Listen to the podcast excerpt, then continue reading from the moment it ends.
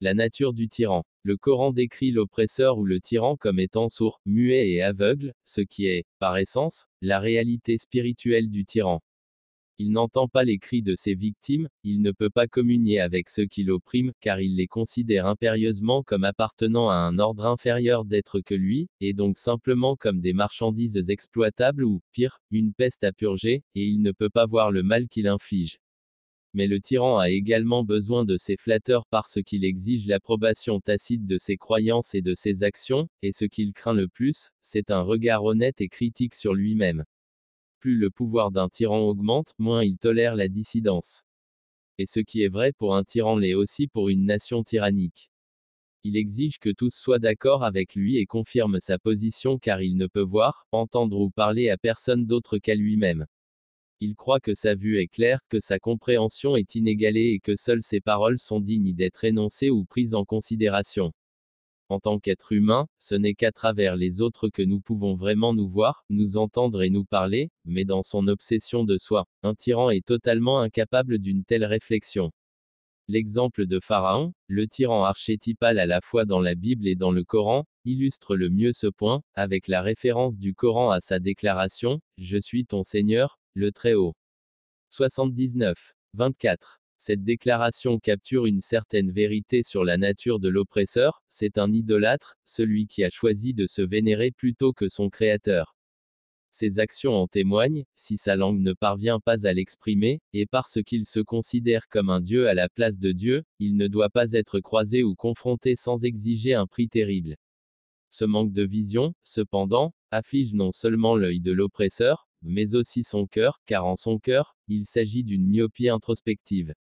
Dans un autre verset, le Coran explique, ce ne sont pas les yeux qui s'aveuglent, mais, ce sont les cœurs dans les poitrines qui s'aveuglent. 22. 46. Et cela révèle une autre facette importante de la nature de l'oppresseur, au fond, il est un soi infantile, un enfant pathétique pris au piège dans un monde égocentrique. Lorsqu'il inflige de la douleur et de la souffrance aux autres, il ne ressent aucun remords parce qu'il n'a aucun sens de l'autre. Le monde entier, du sein de sa mère à l'horizon lointain, n'est qu'une extension de lui-même, une amplification de sa propre image. Il est essentiellement indifférencié et ne peut donc voir aucune souffrance sauf la sienne.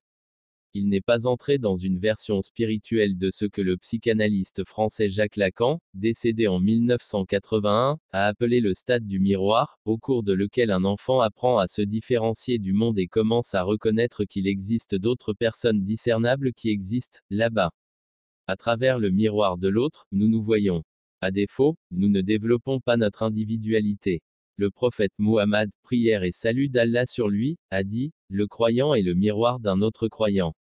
En d'autres termes, le croyant se voit dans les autres. Le tyran, cependant, n'est pas individualisé des autres au sens spirituel, il est incapable de voir tout comme lui-même, et donc d'aimer tout le monde et de souhaiter le bien pour tous, comme l'explique le verset coranique, votre création et votre résurrection sont comme une seule âme.